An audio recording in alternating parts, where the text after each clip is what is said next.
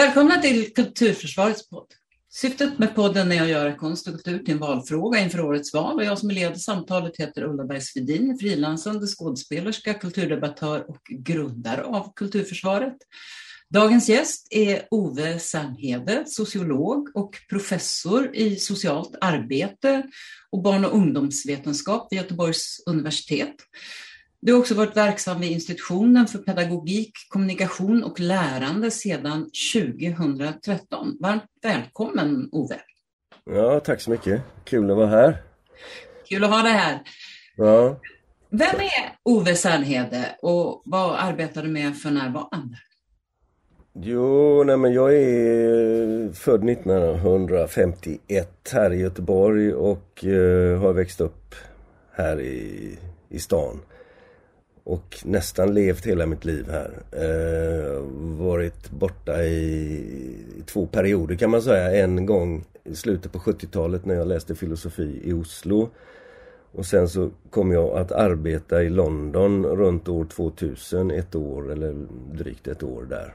Och vad, vad arbetar du med då? Då ingick jag i ett eh, forskningsprojekt kan man säga som, som eh, skulle blivit kanske något större än vad det blev. Men, men eh, engelska forskare som sysslade med och tittade på eh, de svarta musiker och konstnärer och andra eh, som fanns i London efter, efter andra världskriget. Mm. Eh, och ville titta lite närmare på hur de bidrog till att skapa Eh, Eh, förutsättningar för olika sådana här kultur, eh, kulturella uttryck så som växte fram i London under efterkrigstiden. Det var ju väldigt mycket som hände i London under de, under de där decennierna efter kriget och de var intresserade av att titta på den input som kom ifrån Eh, då, det var ju svarta eh, soldater som hade, alltså jazzmusiker och andra som hade liksom tillhörde amerikanska armén som var stationerade i, i, i London, i England och, och på helgerna reste de, många av de där musikerna då som ingick i eh, amerikanska armén, i G, som var GIs som det hette.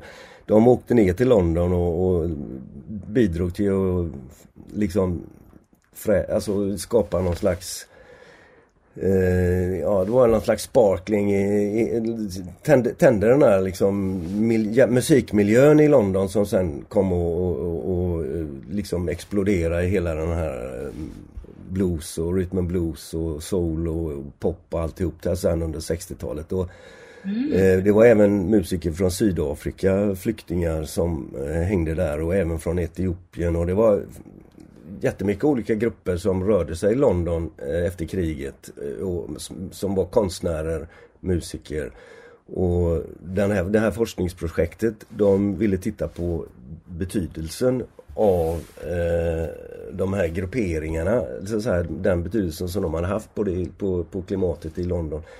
Medan, medan jag hade tidigare då eh, skri, skrivit min avhandling bland annat som handlar om vita eh, ungdomars fascination inför svart kultur.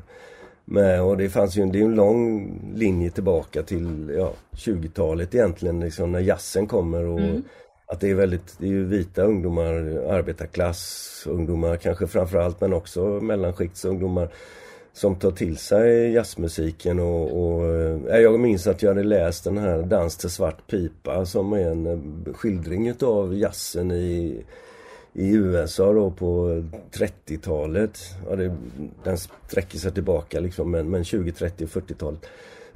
och det var och själv var jag också då som tonåring blev jag väldigt eh, intresserad av eh, just de svartas musik, eh, blues och framförallt den gamla countrybluesen var det som, som fick... Det var, gick ett program på radion som hette I bluesens kvarter. Mm som var en svensk musikjournalist som åkte runt i USA och ehm, eh, intervjuade eh, bluesmusiker liksom. Både i Chicago men också nere i, i, i Memphis och i Mississippi och överallt liksom. Och det var eh, väldigt eh, starka program och eh, ja, jag var ju 12-13 år och hade börjat intressera mig för musik och, och, så uppfattar man ju lite grann att eh, Rolling Stones och, och de här banden liksom, de, det stod ju, man läste på skiv, skivomslaget så stod det att, att de spelade rhythm and blues och, och jag visste ju inte vad det var egentligen. Eh, man, men, och sen så kom hela den här liksom hela, alla de där radioprogrammen och, och alltså jag blev väldigt tagen av hela den, eh, hela den svarta kulturen som växte fram i USA, alltså som växte fram i på den amerikanska kontinenten kan man säga.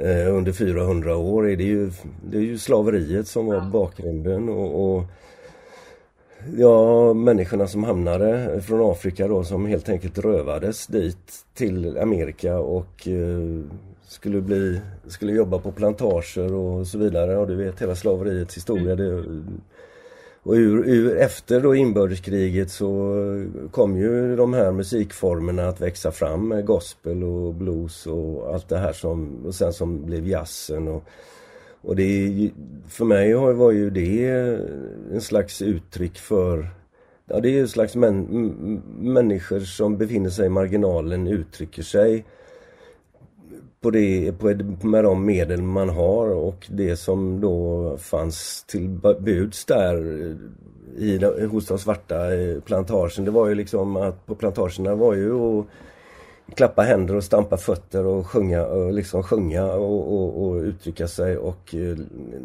det finns ju en väldig smärta i hela den här musiktraditionen men det finns också lika mycket, det finns också ett väldigt hopp och en väldigt stolthet liksom ett uttryck som är en musikaliskt uttryck som, som drabbade mig på något sätt som jag inte kan för, förklara riktigt. Men när jag hörde Aretha Franklin och sånt där så började jag bara gråta och Otis Redding och det var någonting som bara tog tag i mig och eh, det gjorde att jag kom att intressera mig för det där det där med den, varför man som vit uh, ung kille, tjej, kanske var det mest killar som gillade den där musikformen. Varför man varför jag blev så fascinerad av det och det, det, det kom jag att syssla ganska mycket med under en period. Um... Jag tänkte på det här med London också. Uh, mm. Om man åker till London och ser, vare sig man ser musikal eller teater, mm. så är det en självklar blandning av etniciteter mm. bland artisterna utan att det kommenteras på ett helt annat sätt än vad det har varit i Sverige. Tänker ja. Jo. Då tänker jag att det kanske är precis just det här som gör det.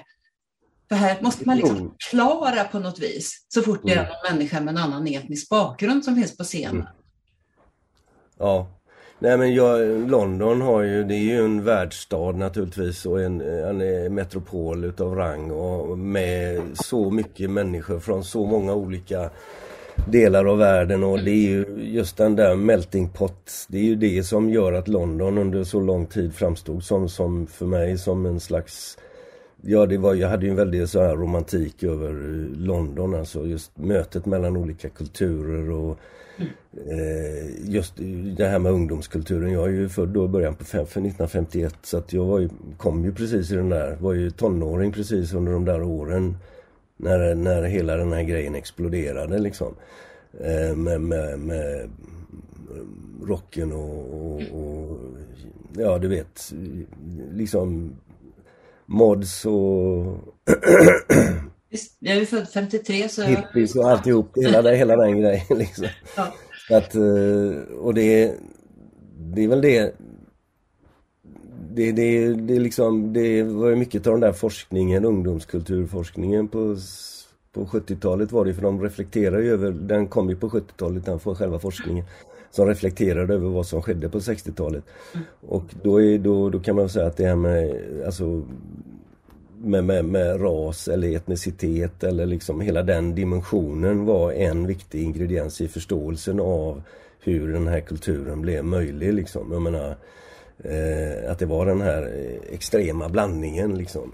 sammansmältningen mellan olika kulturelement som, eh, so, so, som förklarar delar av det här eh, som växte fram. Alltså, eh, och som ju sen, det, och så har ju ungdomskulturen egentligen alltid sett ut. Jag menar det Bara att i London blir det så extremt många olika komponenter. Va? Mm. Menar, jazz, jazzen som ju togs upp utav vita som sagt det var ju också en sammansmältning mellan någon slags arbetarklasskultur, miljö liksom i, i Chicago på 20-talet liksom med, med, med de svartas liksom eh, sätt att uttrycka sig musikaliskt. Och, och den här Dans till svart pipa som jag tyckte var så fascinerande liksom. Det, det var ju, handlar ju mycket om att den här killen som det handlar om då, Mess Messer, det är hans självbiografi kan man säga.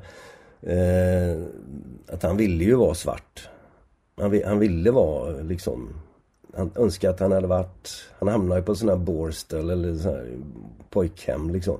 Och då var ju även, även de där fängel, barn, ungdomsfängelserna var ju skiktade i så mått att de svarta fick bo för sig längst ner i källaren och sen så de vita bodde i våningarna ovanför liksom. Mm. och då så var det, berättade han ju det hur han låg vaken på kvällarna och hörde de svarta nere i källaren liksom att de hade, trots att de var längst ner och liksom mest trampade på och diskriminerade och så vidare, så var det ändå de som uttryckte den starkaste livsviljan och kollektiviteten och energin och med sin musik och, och, och, och liksom, de utvecklade klädstilar och de hade eh, språkliga jargonger och hela liksom livsstilen var ju ett slags försök att ta kommandot över sitt eget liv liksom va. Och eh, det där är ju... Det kom ju sen... Eh, Norman Mailer skrev ju om det på 50-talet men hipstern liksom den här mm. vita snubbarna som diggade jazz och så vidare. Att de var, de var en slags white negroes som han skriver om liksom. Alltså de, de ville ju vara, de ville vara svarta. Och det, det är lite grann så som jag uppfattar det alla de här banden i England också på 60-talet liksom. De ville, jag menar det var ju det, det, var det bästa omdömet man kunde få om man var sångare i ett sånt där band. Det var ju att, att man lät som om man var svart. Men du, din egen, din egen uppväxt var ju också mångkulturell. Kan du inte berätta lite om det? Min, e- att den var... Mångkulturell? ja, ja visst. Nej men jag, jag gick ju i, i Gamlestadsskolan då i högstadiet och det var väl, hade ju gått i, i Torpaskolan innan eh, som ju var en mer eh, den låg, låg i Vitkärr då och där, det var ju mer en klassiskt liksom svenskt eh, ska vi säga etablerat liksom arbetarklassområde eh, som var ganska homogent. Eh, det fanns inte många som gick i den skolan då, de första sju åren jag gick, eller sex åren jag gick i skolan så, så, så, så mötte, var det inga som kom från andra länder eller så här. Men just när så flyttade vi till, eh, till då, så jag mina föräldrar flyttade och, och, och, jag följde med naturligtvis och hamnade då i Gamlestadsskolan.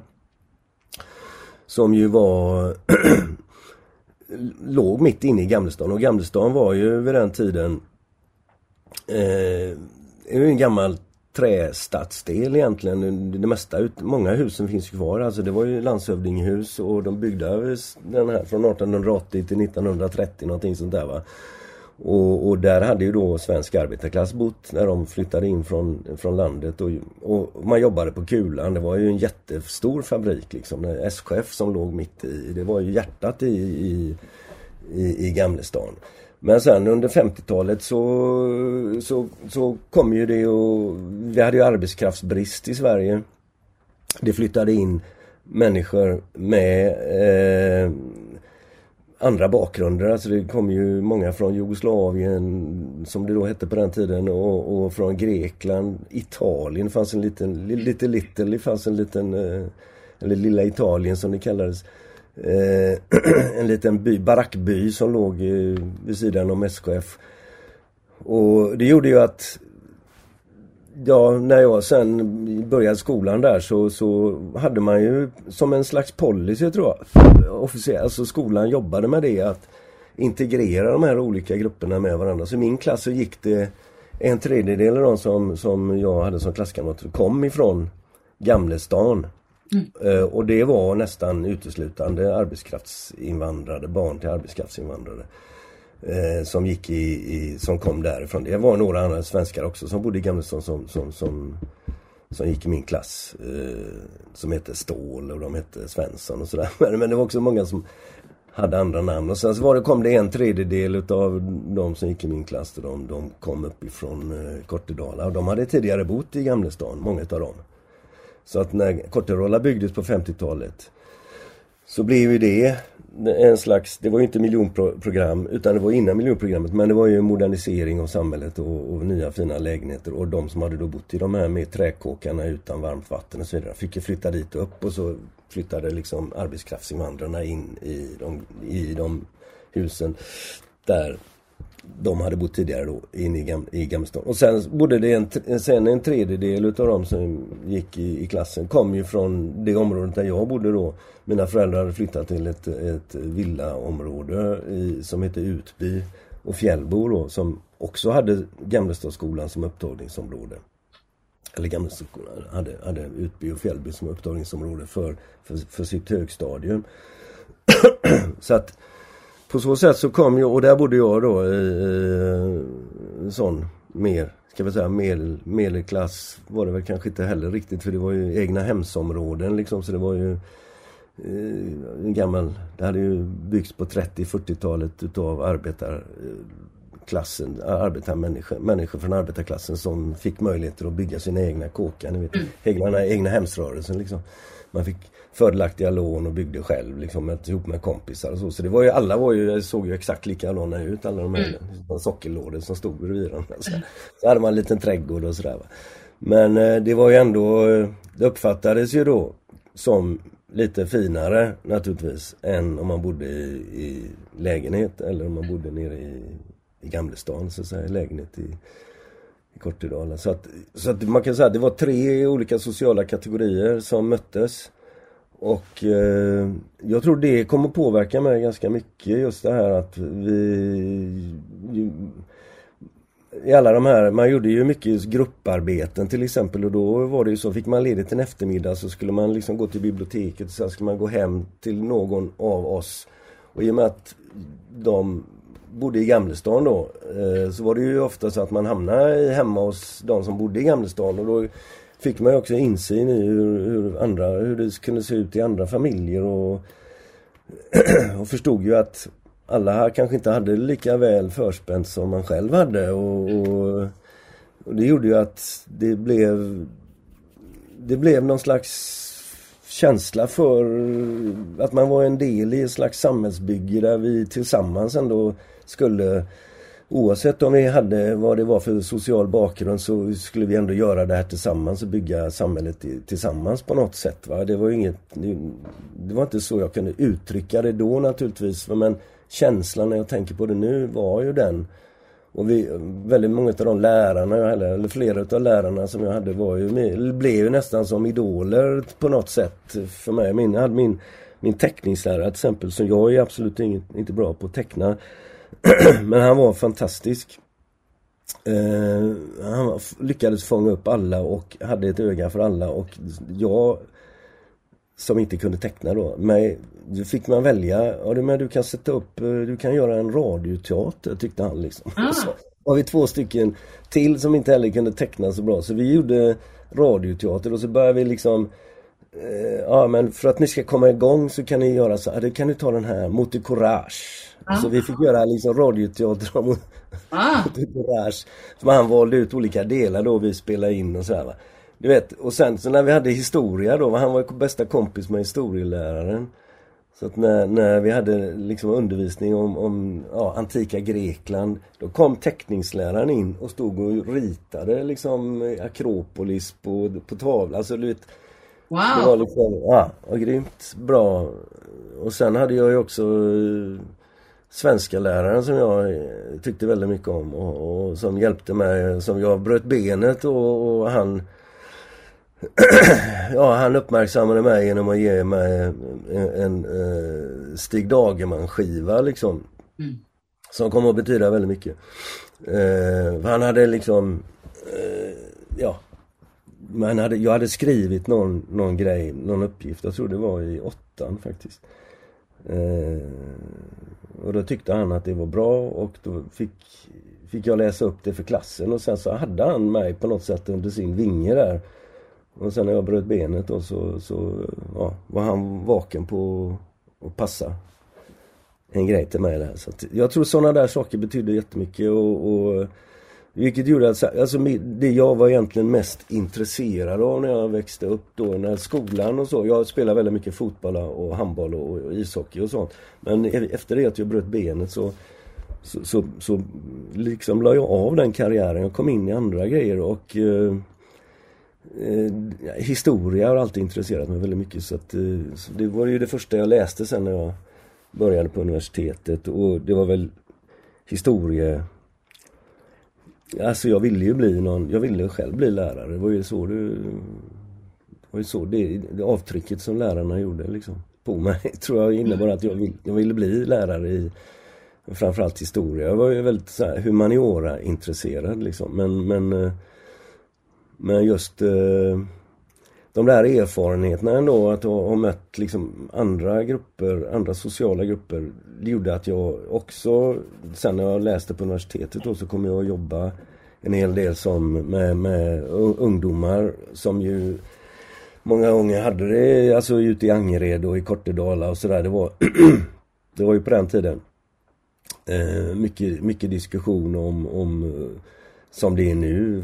Ungdomssituationen var ju naturligtvis helt annorlunda men men jag menar de här nya miljonprogramsförorterna eh, det, det, var ju många ungdomar som var lite hemlösa. De kom, man kom ju från Ja, från, från alla områden runt om i Sverige och Norge och Danmark också då. Hammarkullen till exempel liksom som flyttar, flyttar in från ingen... Det, man bygger bara upp ett stort komplex mitt inne i skogen och så fyller man det med människor som kom från massa olika ställen. Folk som hade varit liksom haft en funktion och en roll i en liten by i Norrland eller vad det nu var. Liksom, var ordförande i frivilliga brandkåren eller bagarns pojk och så vidare. Alla visste vem man var. Så hamnar man i en sån här betongförort och föräldrarna kom ju egentligen bara hit för att, att de var tvungna att ha ett jobb eller man skulle jobba då på Volvo eller på varven eller vad det var.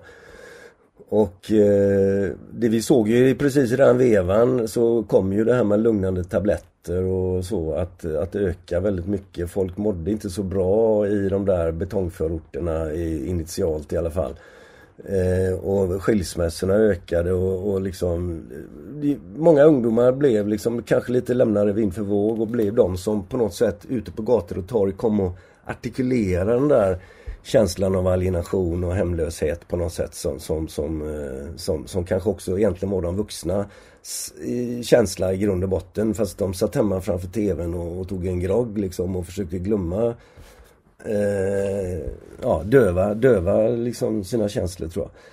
Och det, i den vevan så var det ju mycket mycket arbete. Alltså, kommunen var ju ganska vaken ändå på att ge resurser till att försöka göra någonting åt den där situationen ute i förorten. Så att jag kom ju eh, tidigt under att jag läste då eh, på universitetet så kom jag och började jobba med med med ungdomsfrågor ute i förorten. Och jag tror att... Vi ska, vi ska återkomma till det. Eh, ja. Men först så ska jag mm. eh, ställa den här obligatoriska frågan till dig. Mm. Varför anser du att det är viktigt att föra in konst och kultur i debatten inför höstens val? Du har ju pratat väldigt mycket om, om dina egna erfarenheter ja. Eh, av, av, konst och kultur. Ja. Men varför är, varför är det viktigt att vi får med det i debatten inför valet? Ja, alltså jag, jag skulle vilja säga att det är två nivåer i det, i den, i det svaret. Alltså, alltså det ena är varför är det viktigt att få in frågan om kultur? Alltså då menar jag ju att det som håller på att hända med politiken i eh, västvärlden och Europa och Sverige också, det är ju att just kultur, värderingsfrågor, kulturhistoria, identitet, alla de frågorna tenderar ju att bli allt viktigare och vi vet ju att högern har varit väldigt vaken på att fånga upp de strömningarna som ju eh, som finns i, i väljarkåren idag. Va?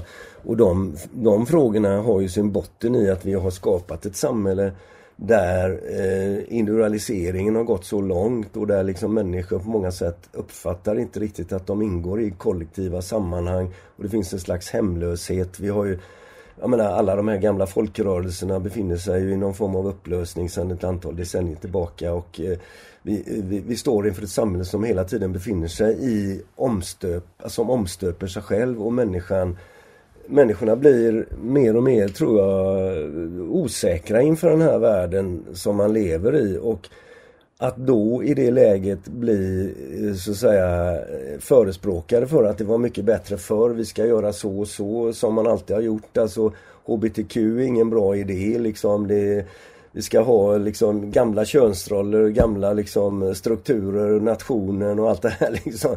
Det skapar trygghet va och det har ju det har ju högern plockat upp. Det är viktiga kulturfrågor som högern har plockat upp och lyckats göra politik av på ett väldigt påtagligt sätt. Mm.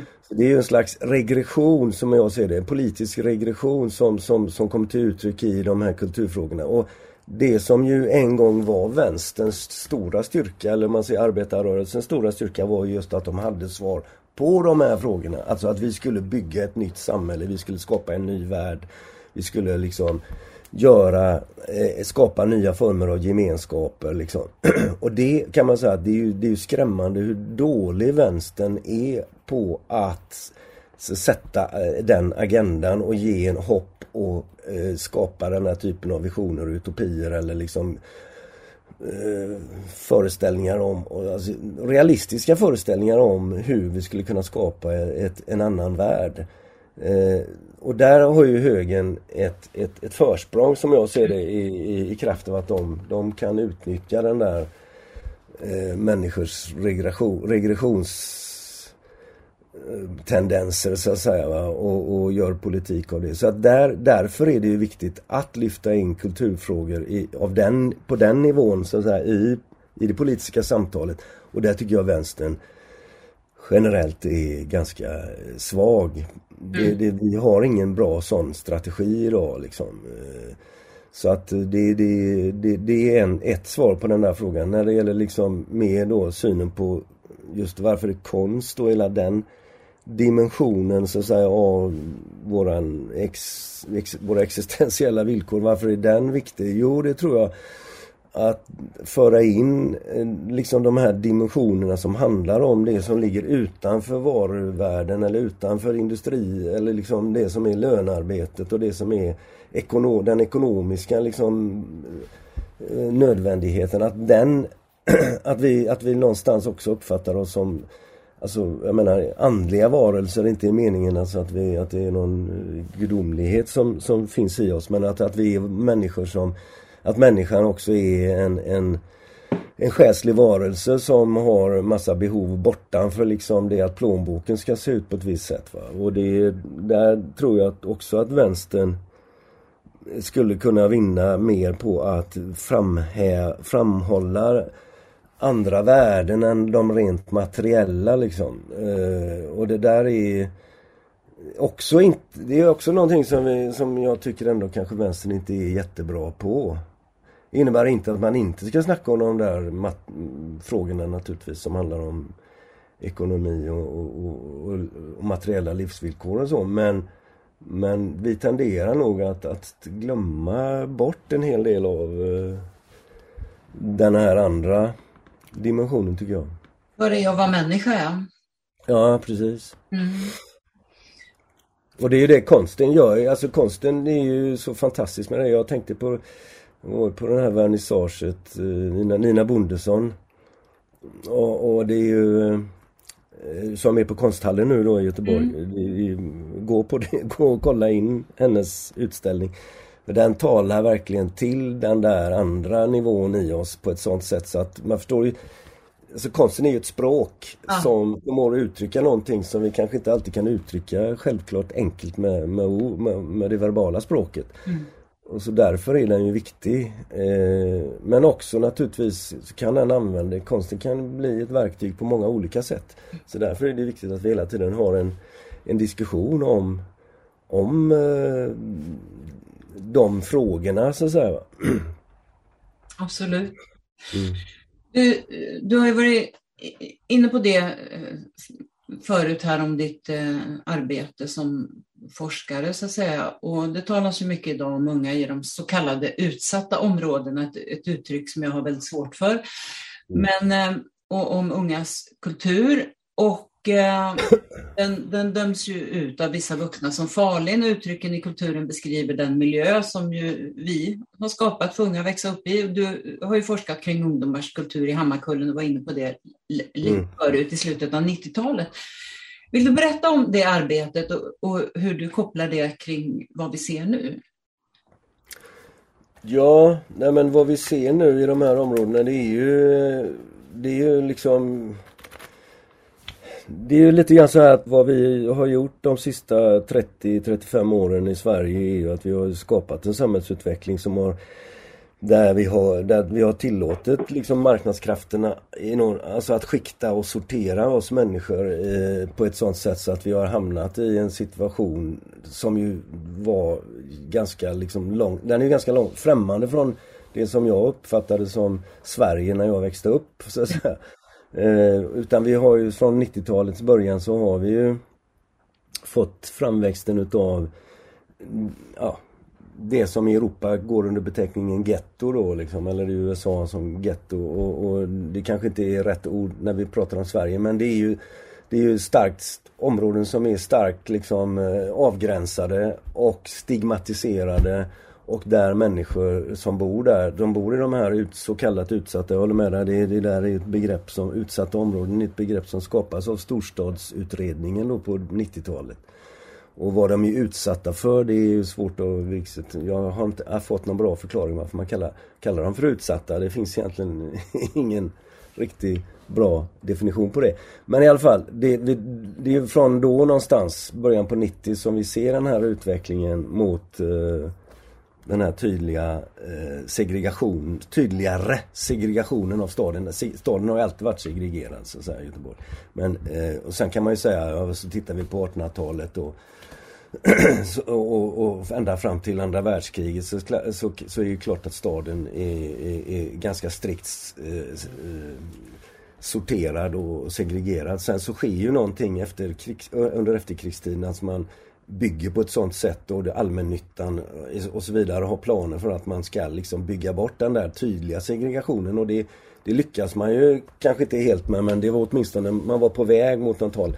Och sen så har då så, så här från nu, mm, 90-talet nu då så ser vi ju helt, så ser vi ju att det etableras samma mönster som det gör i, i Frankrike och i England och så vidare med, med, med sådana här eh, områden som är där, det, där fattigdomen då dominerar. Alltså vi har ju en situation i de utsatta stadsdelarna 50% av barnen mer, 60 procent i vissa sådana här stadsdelar lever under fattigdoms, familjer som lever under fattigdomsgränsen. Vi har eh, jättehög arbetslöshet och ohälsotal. Vi har eh, eh barn, alltså skol, skolsituationen ser ut på ett sådant sätt som att det är ju bara 50 procent i snitt som klarar av att få betyg för att söka till gymnasiet i de här utsatta stadsdelarna. Så där vi har ju en, en, en alldeles, alldeles speciell social situation i de här områdena och jag menar de Det där är ett Alltså det kom en LO-utredning för några år sedan som Som hette platserna som Moder Svea glömde. Va? Och jag vill säga så att de här, de här områdena är, de, är, de har lämnats åt sitt öde i väldigt hög utsträckning. Och eh, det, de, de är mer ett uttryck för, så som det ser ut idag, så är det ju, har det ju skett en sån förändring utav stadslandskapet överhuvudtaget så att vi har fått då innerstan som har blivit mer klart etablerad liksom, bo, bostadsrätter och, och, och konsumtion och, och, och, utbildningsinstitutioner och allt det här. Medan, och alla som inte klarar av att betala eh, för sitt boende på det sättet som man är tvungen att göra om man ska bo inne, inne i innerstan. de tvingas ut i marginalen så att den här gentrifieringsprocessen och segregationen det är ju två sidor av samma mynt liksom. Så att, och jag menar den här stigmatiseringen då den av de här områdena. Det finns en fransk forskare som heter Vacant, Louis Vacant, han, han, han har utvecklat det här begreppet territoriell stigmatisering. Och det är det de här områdena är utsatta för. Och det innebär att de människor som bor i de här områdena börjar, alltså de börjar liksom också ibland ofta identifiera sig med, alltså den mediabilden är så stark över att det är den andra, de som bor i de här områdena är inte som oss som bor i resten av Göteborg. Och, och det gör att de där människorna som bor där, de framställs som någon slags an, annorlunda, konstiga människor som lever sina liv på något annat sätt än vad vi gör och har andra tankar och känslor och behov och så vidare. Och de omvandlas på så sätt till den andra, de andrafieras som man säger i, i, i sociologin och så. och det blir någon slags omvänt vi och dem. Alltså vi ja, precis. vi och dem, att vi är vi och de är dem. Men för dem blir det också på samma sätt då, menar du? Ja, alltså det, det, som händer i de här områdena då, jag menar om vi tar Hammarkullen till exempel så är det ju ett hundratal olika språk som pratas där och det, jag, när jag var där då jobbade ju där under flera år och då 90, 90 nationaliteter eller någonting sånt där var det. och den här den här känslan då att vara liksom separerad från och inte delaktig i samhället, mm. det svenska samhället, gör ju att det utvecklas en specifik så att säga sammanhållning och känsla och, och identitet framförallt bland de unga i de här områdena och den där identiteten den är också, precis som vi pratade om London förut, liksom, den är också väldigt så mångkulturell. Alltså man, man, jag menar det är bara att titta på språket hur det, hur det utvecklas det här slang, ungdomars språkutveckling, eh, hur de utvecklar det svenska språket i, som man kan se till exempel i rapmusiken och så vidare. Mm. Så är det ju att man blandar hej vilt. Det är liksom arabiska och det är turkiska och det är engelska och det är spanska och det är liksom alltihop hänger bara ihop och det är precis så som jag uppfattar att de här ungdomsgrupperna ändå i alla fall ändå under den tiden jag var där uppe.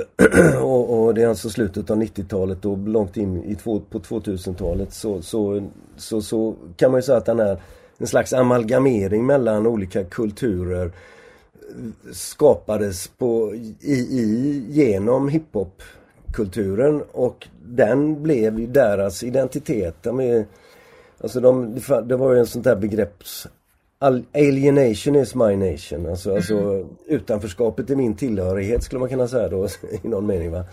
Eh, och det jag följde ju då ett sånt här hiphop-kollektiv som bestod av ett hundratal ungdomar i, i stort. Jag följde ju dels de som höll på med breakdance och de som höll på med musik då. Och gjorde intervjuer och sådär. Och det var ju väldigt tydligt att de läste ju samhällsutvecklingen på just det här sättet att de såg sig själva som att de var en fortsättning på kolonialismen. Liksom. De hade eh, liksom hamnat där. Mm. Eh, för att eh, den vite mannen så att säga, eller Europa och hade liksom kommit och, och till Afrika och till eh, Latinamerika och så vidare och liksom eh, ställt till det där som de sa liksom. Va? Fuck, fuckat upp våra länder och så har vi hamnat här och så då är det en att, att hamna i en sån där avgränsad del av staden var som att liksom det var, det var en fortsättning på de där koloniala mönstren egentligen bara. och de uppfattar ju sig själva och sin kultur som ett uttryck, som en slags mot, motkraft liksom, en slags försök att säga att vi har också rätt att finnas till och vi har, vi har en kritik här mot, mot uh, rasismen och mot uh, hur polisen behandlar oss och, och så vidare. Så att, uh, så att hela det där Hela den där kulturen som, som skapas i det sammanhanget blev ju ett uttryck för ett behov av att skapa någon form av samhörighet och identitet som eh, så att säga blev ett svar på den utestängning som man hade upplevt att man var utsatt för då från det, från det svenska samhället.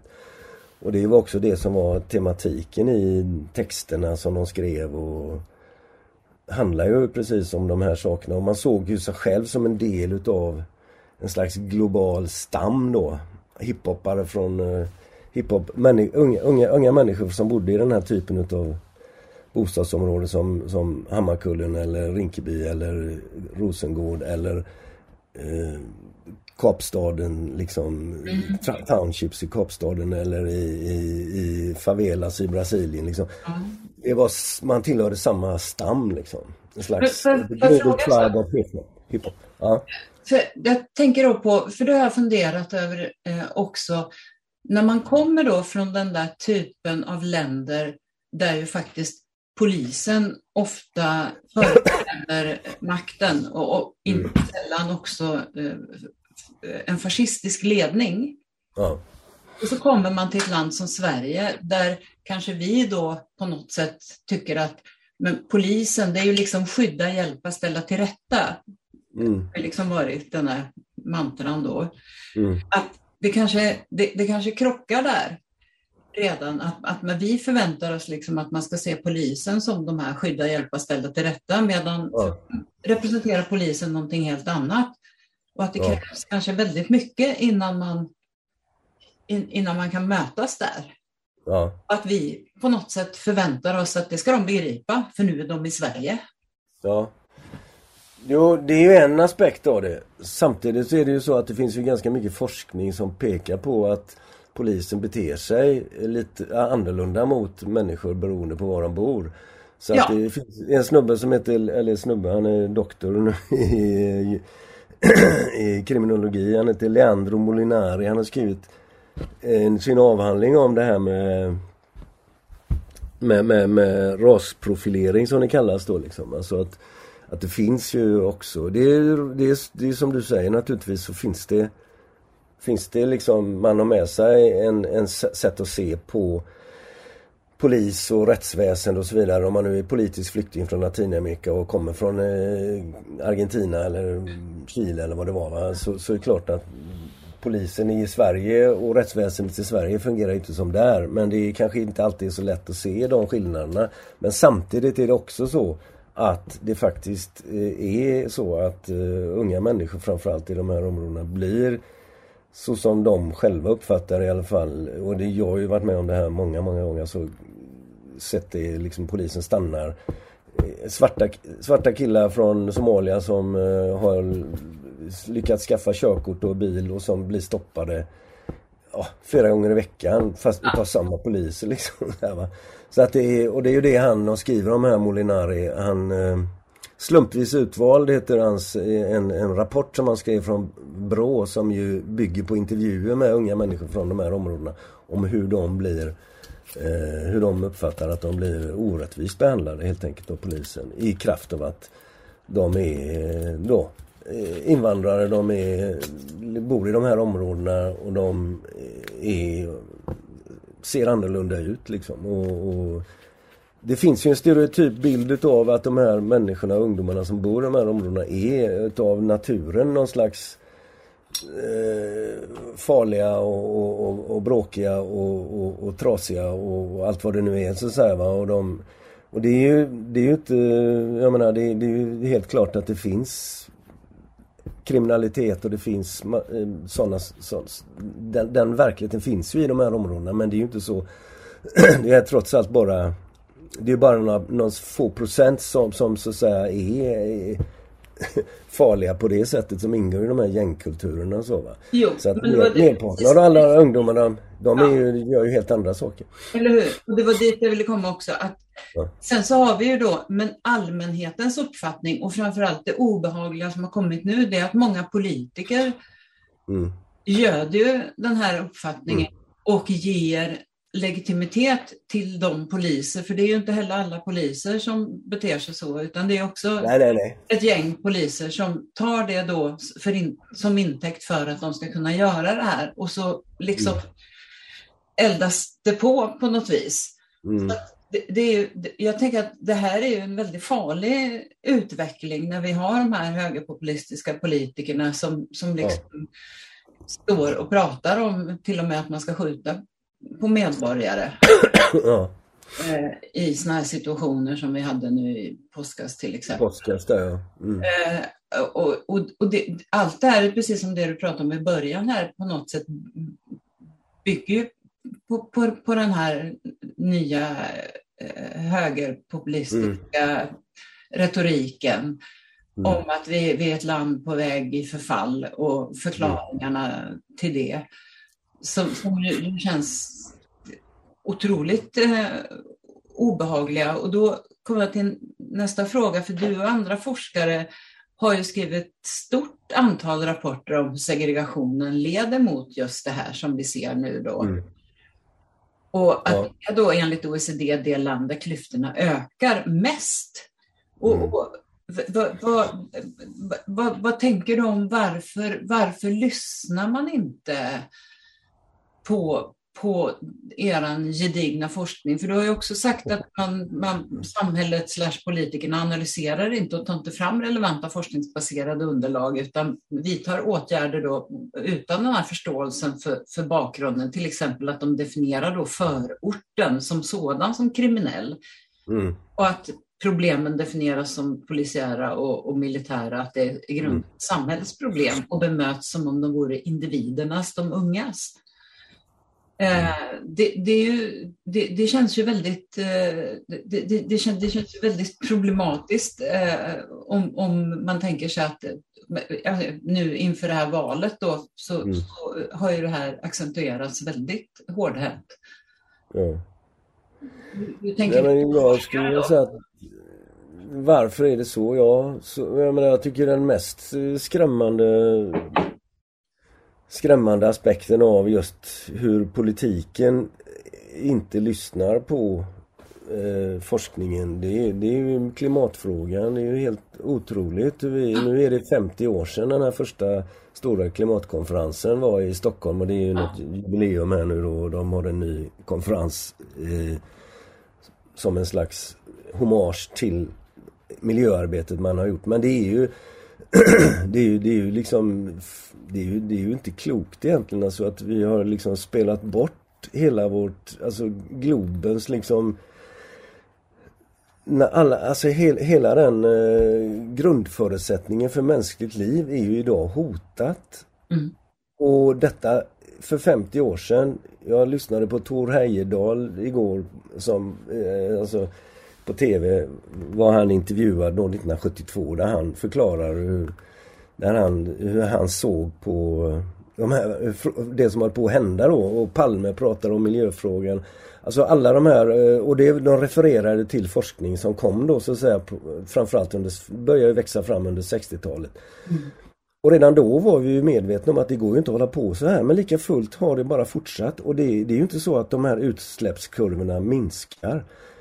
Utan de ökar ju. Det är liksom det, det, det är en otrolig märklig situation liksom. Och det är ju samma vilket område du än tar så tycker jag det är samma fenomen. Alltså jag menar det här med förorter och segregationen och eh, krutdurkar i de här områdena. Det, visst, vi, vi sa det flera stycken som höll på med det här.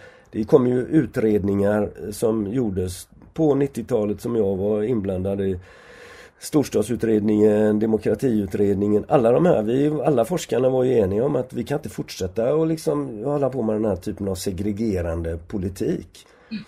Utan vi måste någonstans börja tänka på ett annat sätt. Och det är, jag kan inte förstå det på något annat sätt än att politikerna har varit för, har förbundit sig till att liksom den här ekonomismen eller liksom samhället ska utvecklas genom att släppa fria marknadskrafterna och låta så att säga marknaden löpa och, och, och i kraft av det som finns dynamiken i, i, i marknaden så skall alla de här frågorna på något sätt lösas av sig själv. Fattigdomen ska så, kunna liksom elimineras. Det var ju så man tänkte att det skulle sippra ner den här nedsippringstanken som fanns i, i hos nyliberalismen till exempel.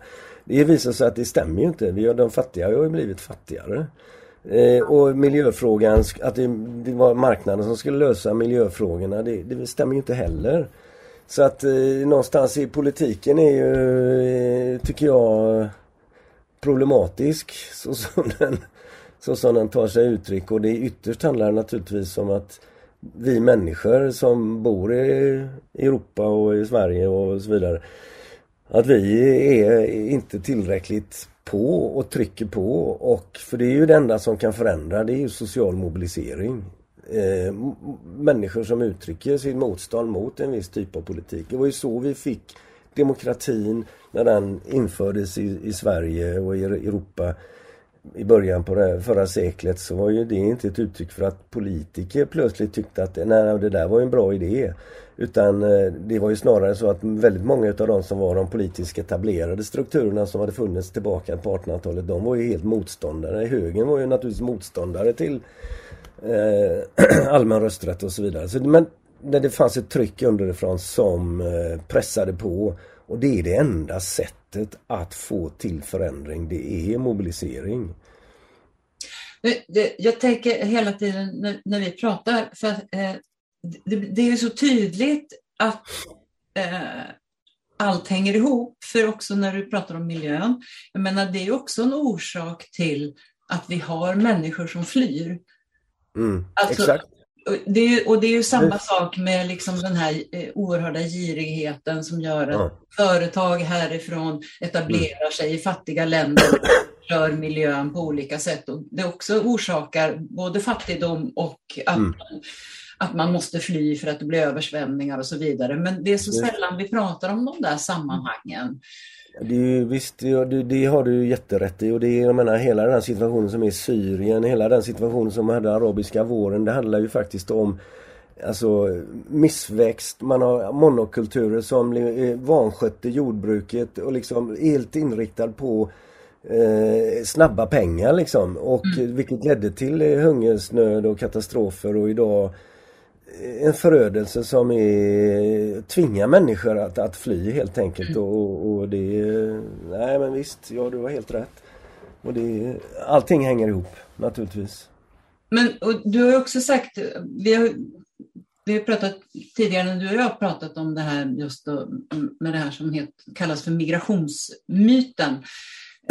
Att vi då hela tiden talar om kostnader för mm invandring och vi är inne på mm. det här med rasprofilering och så vidare. Och du, mm. du menar ju till och med att det finns det finns föreningar som ju är väldigt viktiga för de som bor i eh, de här områdena där mm. man mer eller mindre har, har placerat människor från andra länder. Eh, som dessutom motarbetas av polisen. Varför tror du att, att det sker? För det är ju både, både mm. föreningar som bygger på intressen och sådär, konstorganisationer och så vidare, ja. och så. Var, var, var, varför tror du att det är så? För det borde ju snarare uppmuntras. Ja. Nej, polisen och polisen, jo de, det var ju, jag tänker på det var ju Pantrarna som fanns här i Göteborg som ju var en ungdomsorganisation som ville då jobba för upprustning av förorten och man drog igång massa olika projekt. Eh, ute i, i Biskopsgården och på andra ställen liksom. Eh, och de upplevde sig ju vara motarbetare, kanske inte, inte bara av polisen utan utav, utav de kommunala strukturerna överhuvudtaget. Och det, eh, och det de som tydligast har liksom uttryckt det här det är ju de här förenade förorter i Stockholm då som arrangerar den stora den här tävlingen eh, Ortens bästa poet. Ja. Och där ju de eh, till slut la ner den tävlingen för att de upplevde sig så motarbetade utav både ordnings, ord, alltså ordningsvakter men också utav, utav polisen som, som då eh, på olika sätt, nu är ju det, där, detta är ju deras bild utav det. Eh, men att de inte, upp, alltså att de blir inte uppmuntrade och, och, och, och burna utav de här engagemangen utan den där typen av engagemang uppfattas som kanske som hot, som att de, de här människorna i marginalen tar sig ton, de, deras röster blir hörda och det där är oroväckande.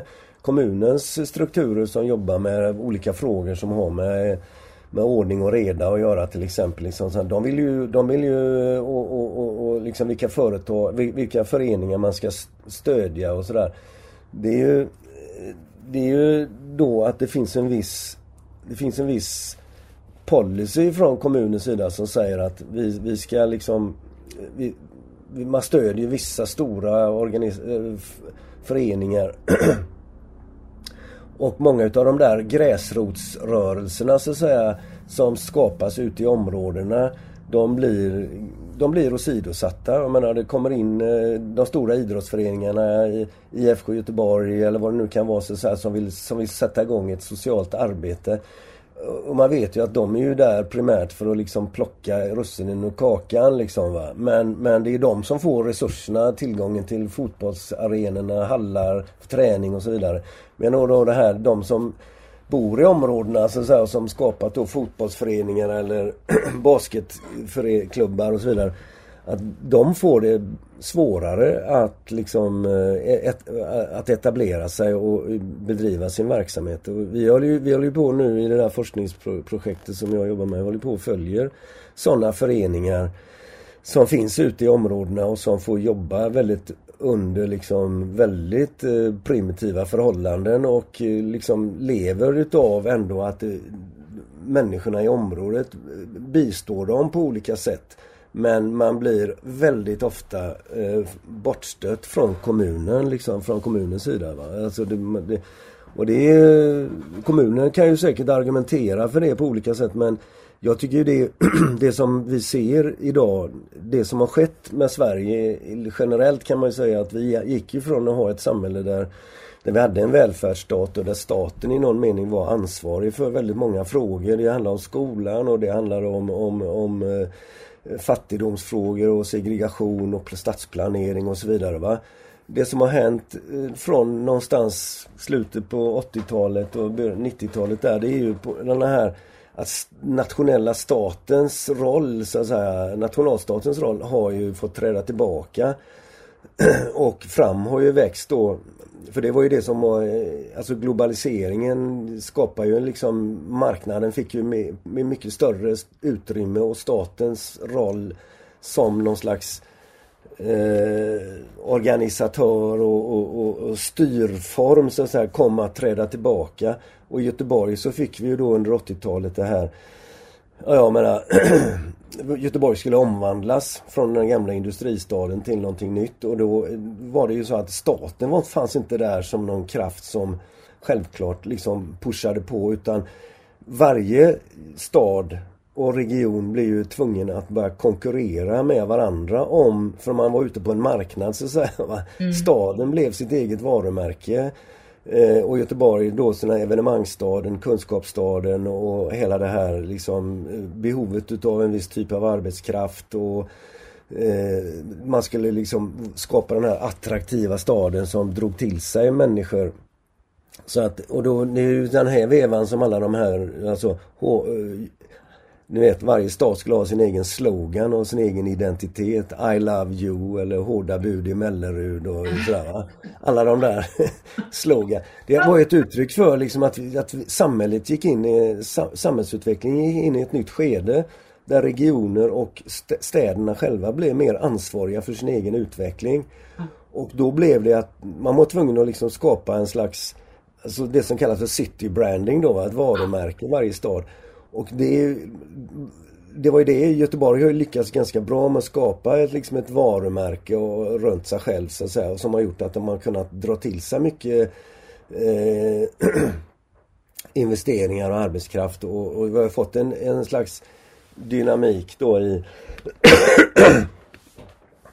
i samhällsutvecklingen som har, har, har inneburit att staten har fått träda tillbaka men det är inte så att kommunen går in och gör allting utan det som har skett som ett ersättning för staten är ju partnerskap. Det är mm. hela tiden relationen mellan, alltså kommunen som idag är det ju ute i förorterna också. Det är ju så här att det, alla är medvetna om vilka jättestora behov som finns, för inte minst inom skolan och fritids för ungdomar och så i de här områdena.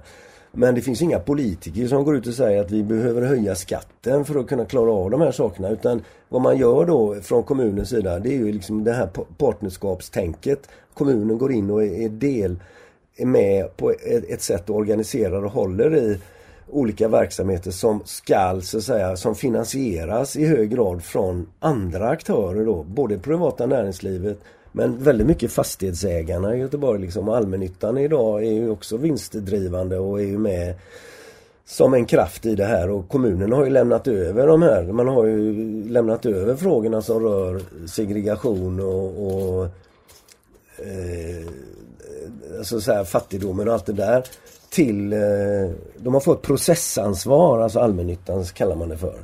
Eh, för de frågorna. Så de är inte längre politiska frågor utan det är liksom frågor som, som ska skötas utav eh, kommunala bostadsbolagen. Som då är, är aktiebolag liksom. För hela framtidskoncernen är ju ett stort aktiebolag. Och, men det finns också exempel som i Frölunda, eh, ute i där Tynne, Destination Tynnered som är en verksamhet då där, där Stena Fastigheter går ihop med Volvo och eh, ett utav allmännyttans bolag och skapar liksom olika typer av aktiviteter så att säga. Va? Och det är det vi ser mer och mer. Frivillig, alltså civilsamhället, eh, charity, vad heter det, välgörenhetsorganisationer som kommer in. Va? Eh, gör ju väldigt mycket av det som tidigare liksom staten hade ansvar för. Va? Välfärdsstaten hade ansvar för fattigdomsfrågor och så. Och eh, nu är det, nu är, skulle Göteborg skulle inte klara sig utan Stadsmissionen och de här organisationerna. Och eh, det där är ju, det där är en, en, tycker jag, en väldigt problematisk utveckling för då, och det är det vi ser i de här projekten vi följer, alltså att, att eh, de här verksamheterna vi följer i det här forskningsprogrammet som jag är med i då, alltså det, vi ser ju att det finns ju jag menar, lärare, till exempel om man skolan får resurser från andra instanser, andra aktörer det privata näringslivet eller från civilsamhället. Och, och så, så, är det ju naturligtvis så att de i någon mening ställer krav på att få ut någonting av att man puttar in resurser i, i skolan. Det är inte, och, och, och eh, när, så att säga, det är inte alltid säkert att lärarna eh, uppfattar deras uppdrag eh, på ett sådant sätt att de finner det förenligt med de intentionerna som den pri privata aktörer har liksom när man går in i skolan. Så att här uppstår liksom en dubbelstyrning i väldigt hög utsträckning i flera av de här verksamheterna. Å ena sidan har kommunen hand med, en, en, fot med liksom. Va? Men å andra sidan finns det andra intressenter. Och ibland, vi har ju sett det att eh, när då de, de här intressent, aktörerna som inte är kommunen, när de inte är nöjda med det, att, att de tycker inte att skolan eller fritidsgården eller vad det nu är levererar så drar man, då drar man tillbaka de här resurserna som man har erbjudit sig. Så, så, så att det, det, är väldigt mycket mer en shaky ground idag än vad det var när jag började jobba med de här frågorna på, på 70-talet med ungdomsarbete ute i Angered och så. Va? Det var ju eh, vi hade ju ganska, alltså dels var det ju mycket fler fritidsgårdar runt om och dels var det ju så att vi hade ju, vi var ju 50 fältassistenter på den tiden liksom. Som hade ganska kraftiga resurser i form av Ja, vi hade folkvagnsbussar, kunde åka ut och göra grejer alltså det, och vi hade en koordinering mellan varandra. Vi var, en, e, vi var, vi var ju bedömda som en, en profession som kunde utveckla arbetet. Och det var ju så jag kom och jobba med ungdomar då i det här Låt tusen stenar rulla som blev ett musikprojekt där vi jobbar med musik som en social metod. Mm. Eh, lät unga killar och tjejer från förorten som inte hade eh, liksom lyckats i skolan men som då så att säga och de var de, många utav vi hade ju börjat nere på Femmans torg med dem då. Men det, det där och så startade band med dem och de fick lära sig spela och börja skriva låtar och det var ju väldiga läroprocesser som de gick igenom. Och sen spred sig ju det runt om i hela Göteborg och det så vi var ju, det var ju en 400-500 eh, ungdomar med i det där liksom, med hundratal band liksom i den rörelsen och det, det var ju början på 80-talet. Och de behövde inte betala för det? Nej, och då, det, det, var ju, och då var ju ändå kommunen, jag uppfattade ju kommunen som det, då hade man de resurserna och vi fick mm. pengar från Socialstyrelsen och det var liksom inte Det var ju samma som skolorna på den tiden så att man, eh, du vet, det var det var ju, de var ju behovs...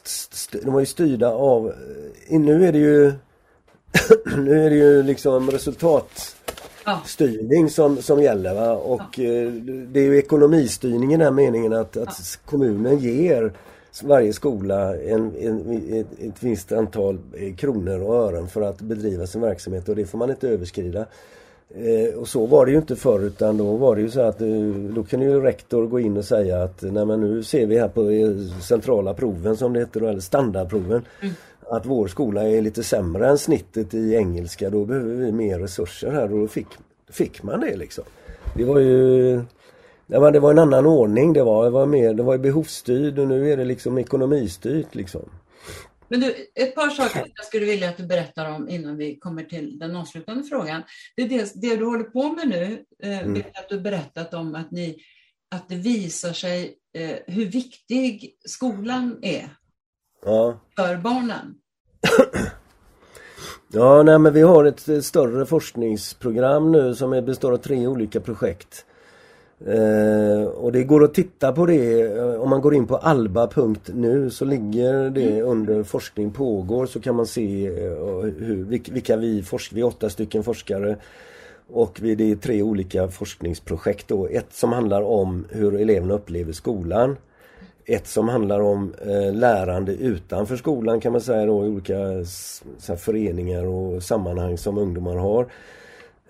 Och ett program, ett projekt som handlar just om de här styrformerna utav förorterna så att från det här att det har varit kommunens liksom som har ägt liksom utvecklingslogiken eller styrformerna till att det idag är så många olika intressen som är med och styr. Och det där skapar då problem. Men just det där första projektet som handlar om, om skolan då så är det ju, det görs ju jättemycket forskning om skolan på olika, massa olika sätt. Och det är, nu har det ju gått en serie här på Vetenskaps-TV tror jag det är. Jag har inte själv sett dem men jag har läst om dem och det verkar ju vara väldigt bra. Eh, eh redovisning för väldigt bra eh, liksom, resultat. For, for, intressant forskning som, som, som, som lyfts i de programmen. men, men, men det är ju väldigt lite egentligen forskning som har gjorts utifrån ungdomarnas egen upplevelse av sin skolgång. Och inte minst i de där förortsområdena så finns det inte så jättemycket, det finns väldigt lite forskning om just den aspekten. Så det är en av de sakerna vi vill titta på. För att jag menar ett sätt som man har pratat om från politikernas sida då när det gäller att lösa det här med skolsegregationen har ju handlat om att om bussning till exempel. Mm. Och att man ska stänga skolorna i de här områdena. Det har man gjort i flera städer och nu, nu är senast på tapeten i Trollhättan här och det har ju varit i Malmö och även Göteborg har man ju gjort det. Och, jag, och vad vi ser då, även om det är så att de här skolorna resultatmässigt inte presterar det som de borde prestera så är de ändå väldigt viktiga institutioner för barnen eller viktiga för barnen som bor i de här områdena för att det är liksom eh, eh, en slags fristad lite grann. Ett ställe dit man kan gå på dagarna och man eh, ingår i olika sammanhang där och man träffar sina kompisar naturligtvis men också då lärarna som man också utvecklar, ser vi i våran forskning, väldigt nära band med, med, med, med lärarna och de blir på många sätt ställföreträdande föräldrar skulle man kunna säga. Mm. För många av de här barnen växer upp i hem där det är väldigt stark trångboddhet, det är ganska mycket fattigdom. Eh, och det gör att skolan framstår som en slags sista instans utav välfärdsstaten på något sätt. Va? Och Bamba-personalen är ju väldigt medvetna om det här just alltså att man laddar väldigt mycket på på fredagar och måndagar så laddar man extra mycket med, med, mat för att det är väldigt många barn i de här områdena faktiskt som inte är säkra på att de får ett mål lagat mat eh, mer än det man får i skolan. Och kommer då helgen så är det inte säkert att man, att man får mat. Så man käkar upp sig. Så då vet att i vissa skolor har man diskuterat att det ska alltid ha köttfärssås och spaghetti liksom på, på, på, på fredagarna. Och, och, för att det är liksom det, alla äter det och det är liksom det, det är bra mat som man kan stå sig på. Och, det och samma måndagarna ser man också att eh, matåtgången är mycket större. Så att det indikerar ju liksom att skolan är oerhört viktig för de här barnen i de här områdena. Även om, så skolans sociala funktioner skulle jag vilja säga. Mm. Även om det är så att skolan som läroinstans i meningen det här instrumentella inlärandet av färdigheter eller liksom korvstoppningen så att säga, som man mäter idag med betygen. Mm. Den funktionen funkar kanske inte hundra. Den är inte så bra i de här områdena naturligtvis, i de här skolorna. Mm. Men skolan fyller massa andra funktioner. Och det diskuteras väldigt lite vilka de funktionerna är. För att tar man bort skolorna från de här områdena, från de här ungdomarna så tror jag att man, utsätta, skicka iväg dem på andra, eh, till andra skolor i andra områden och otryggheten skulle bli jättestor och det vet ju vi. Vi har ju gjort studier på detta med gymnasieungdomar som eh, från förortsområden som söker sig in till innerstadsskolor och det är väldigt många, hög andel som går tillbaka sen till, till gymnasiet, till förortsgymnasiet just för att man uppfattar att man blir inte förstådd, man blir inte insläppt, man, man känner sig liksom alienerad i förhållande till den där miljön som man, som man då Ja, det är då man tänker så här, tänk om man skulle prata mycket mer om hur man, hur man uppmuntrar lusten att gå till skolan och att lära sig istället för hårdare tag. Ja, exakt. Och det är ju det som är våran huvudpunkt där liksom att för att få de här skolorna att funka bättre och det är ju det som vi kommer att se i våra intervjuer vi gör med ungdomarna.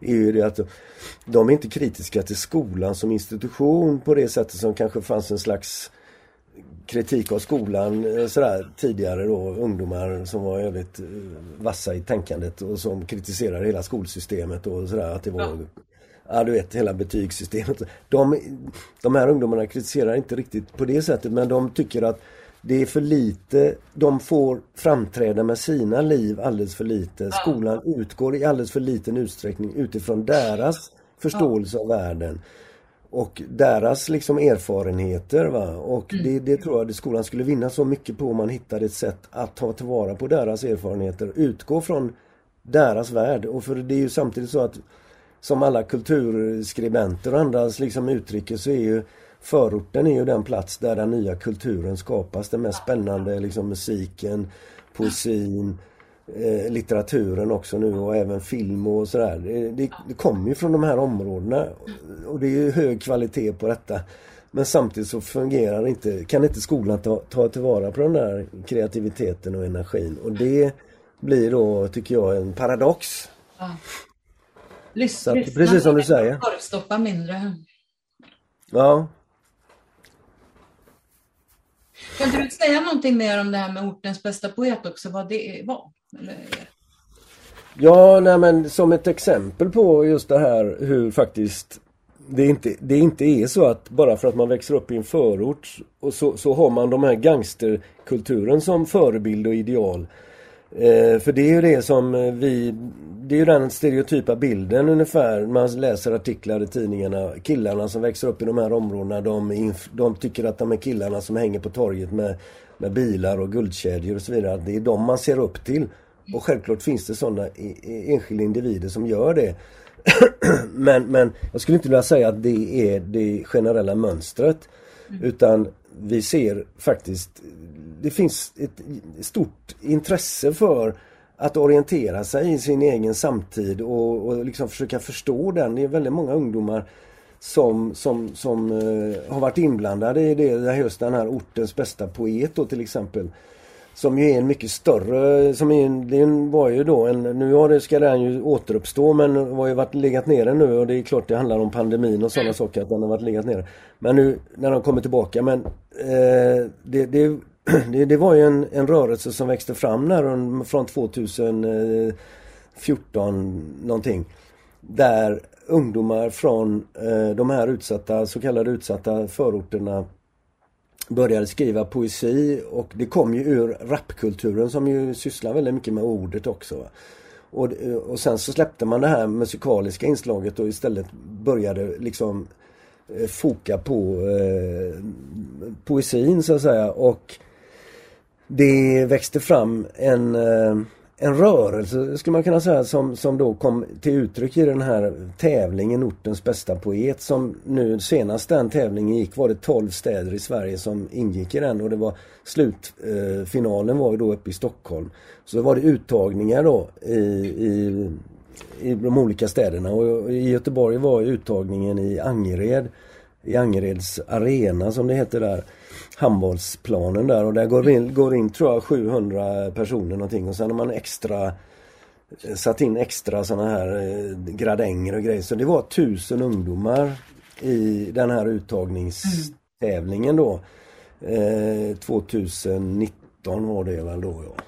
Eh, och jag, jag var där och det var, jag var så rörd av att just den här sitter tusen ungdomar från Angered och Biskopsgården som är i medierna ansedda vara totala förlorare och de har inga betyg och de är liksom hopplösa och så vidare och så vidare och så vidare. Eh, där sitter de och lyssnar på sina kompisar som läser poesi. Det var tio stycken som tävlade om att få, mm. och, och, och, få ta den här platsen och komma till Stockholm. Liksom, va? Och då har ju det här föregåtts av ett jättestort arbete där man har liksom sysslat under flera års tid med att ha cirklar där man då lär sig lite grann om hur man rytmiskt ska tänka och hur man kan få ihop ord och, rytmik i, i, i, när man skriver poesi och sånt där. Va? Så det är ju många hundra ungdomar inblandade i den här, eh, i den här verksamheten. Mm. Men det är eh, okej, okay, det var reportage i GP om den här eh, tävlingen, det var det. Men eh, i den här strömmen utav allt som händer i de här områdena i form av skjutningar och så vidare så, så drunknar ju alla de här så att säga insatserna som eh, ungdomarna sysslar med som inte är eh, skjutning och kriminalitet liksom. Och det, och det, det som man har klart för sig att det, det, är en ganska, det är ändå ganska mycket som händer som är väldigt spännande och, och och det går ju upp och ner naturligtvis de här konjunkturerna för det. Nu är det någonting, de här förenade förorter då är en stor organisation som finns över hela Sverige som jobbar med på något sätt att föra fram, eller på olika sätt att föra fram de ungas röster från de här områdena. Och det går, in och, går att gå in och kolla på eh, typ Instagram, Förenade förorter, så ser man de levererar hela tiden eh, olika grejer, initiativ de tar för, för att, för att ja, flytta fram positionerna för människor som bor i de här områdena. Och, och, och förorter mot våld det är också en annan organisation där det är kanske mer då mammor och vuxna som ingår i, i den rörelsen. Liksom. Men den finns ju också nationellt. Och vi gjorde ju en bok här, eller jag var med och gjorde en bok här som, som När betongen rätar sin rygg heter den.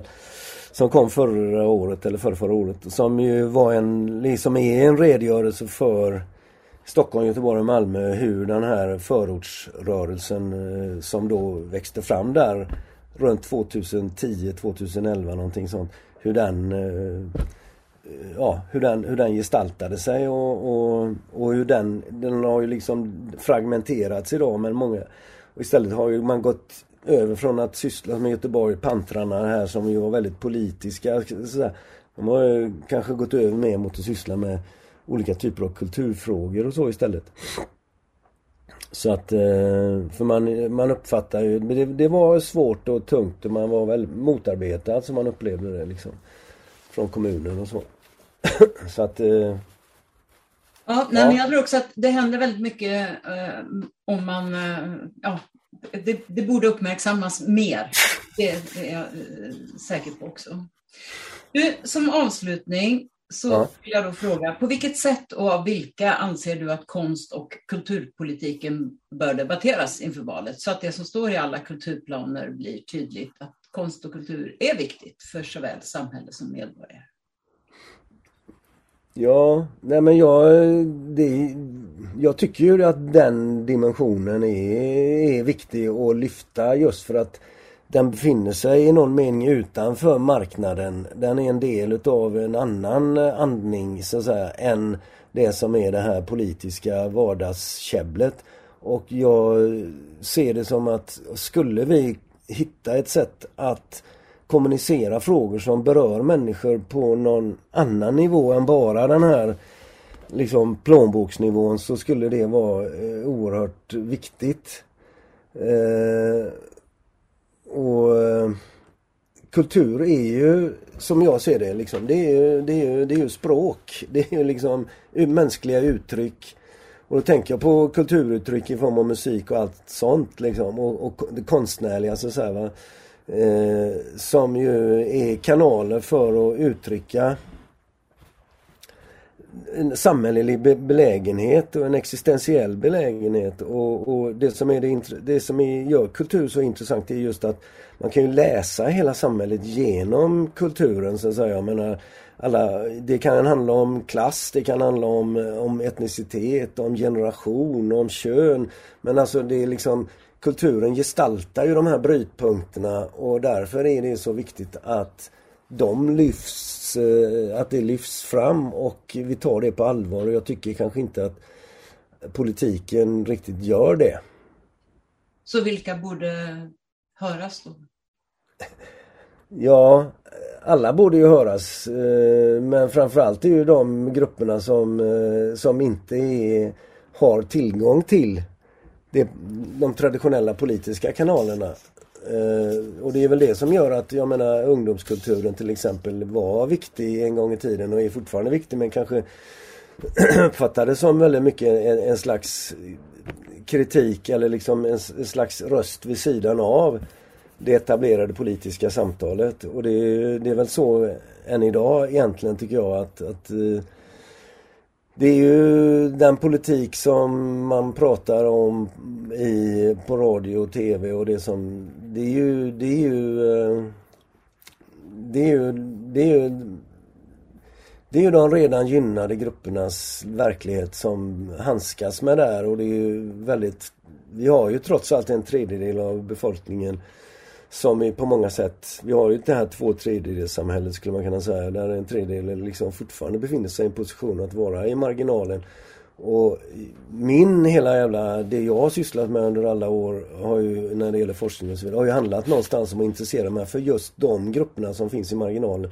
Vad är det för, varför deras röster och, och deras ståndpunkter blir liksom aldrig de blir, inte, de, de blir aldrig åskådliggjorda, de, får, de hörs aldrig och Därför har jag tyckt det var så intressant att syssla med, med unga människor i marginalen, deras kulturuttryck. För det har jag, och de har jag försökt läsa på ett sånt sätt som att de är, de är signaler, de är koder, de, är, de, är, de talar om en verklighet som är deras.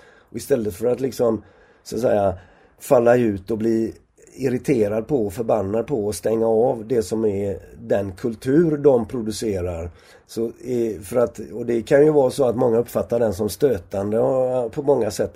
Men det som jag är verkligen mer in, alltså, irriterad på eller liksom eh, det är ju att vi inte vi, vi, vi, vi faller ut mot de kulturella uttrycken men vi låter dem den sociala verklighet som producerar de kulturuttrycken, den lämnar man åt sidan liksom. Den rör man inte, den ska man inte förändra, man ska bara stänga av kultur, men, eh, kulturuttrycken liksom. Och det där, då förstår man inte att kulturuttrycken är ett uttryck, att de ger, ger gestalt åt en social verklighet. Tar man bort den sociala verkligheten, de orättvisorna och så vidare, så kommer det fortsätta att produceras kulturuttryck men de kommer att se ut på ett annat sätt.